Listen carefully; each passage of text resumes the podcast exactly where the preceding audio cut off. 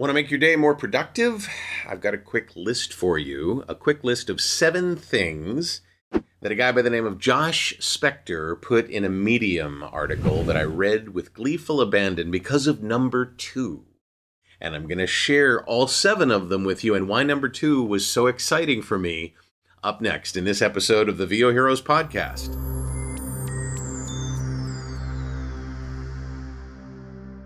The article is simply titled How to Simplify Your Day.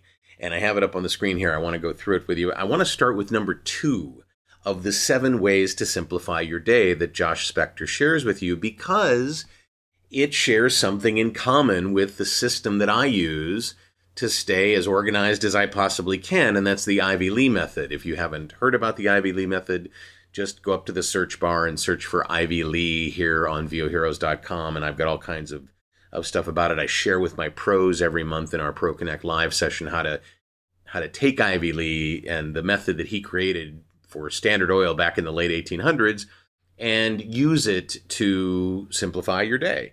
And number two that he says in his list of seven is choose three things that matter most and get them done. If you do that, you will have what he calls an incredibly productive day. That's kind of kind of interesting that in our world, three things that we get done make for an incredibly productive day. But that is uh, so important and so awesome that he recognized that. I don't even know if he knows what the Ivy Lee method is, but he did. Uh, he did share that as number two. Number one is segment your day. So before you start work, your uh, your top three things that you're going to do. Remember, based on number two, uh, your meal times, your exercise times, whatever those things are, segment them and give your day some structure. Again, number two is choose three things that matter most. The quote that he has here is It's not the number of things that you accomplish that matters, it's the importance of them we often tend to think the quantity is more important. I got 20 things done today. Well, how about three things that are really important, right? Number three is to not multitask. And I know that as I speak to millennials and as I speak to Gen Zers and even members of my own uh, uh, age group, there's this badge of honor of doing multitasking work. And I can only tell you that it took a long time for me to get it through my thick skull that yeah i could do more than one thing at a time but i really can't do more than one thing at a time because it's physically impossible. You have to put your attention to one thing at a time. Even though you may have a, a number of things going on you really need to do one thing at a time. It really will help. Make that first thing that you do this is number four make that first thing that you do an early win right? Something that makes you feel good about getting something accomplished first, early in the day. Like, oh, I got that finished. I can do anything. This is awesome. Uh, number five, limit the access that people have to you. This doesn't mean be unavailable. I mean, we as performers have to be available for casting, for our representation, for our team, for our peers, for ourselves, for our family, our friends but limit that access to a reasonable degree so that you can concentrate on what you're doing. Too many people are like looking at email, looking at email, looking at email, looking at the phone, looking at the phone, looking at texts. Limit the distractions and the access that people have to you. Create a boundary. Number five is create a boundary between work and non work. I love napping.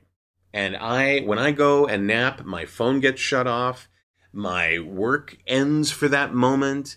Uh, and it's not just napping. It's, you know, do you, do you need to do work while you're eating? Maybe sometimes because you're pressed against a deadline and you want to grab something real quick. But try your best to create a boundary between work and not work because it highlights the importance and meaning of both work and recreation, recreation of yourself when you're not working. And then finally, he says, Do one thing you love every day. I've been doing one or more things that I love every day for a long time, and I can tell you that number seven is awesome. Uh, I'm going to give you a link to this email uh, or in this uh, uh, podcast episode in the show notes.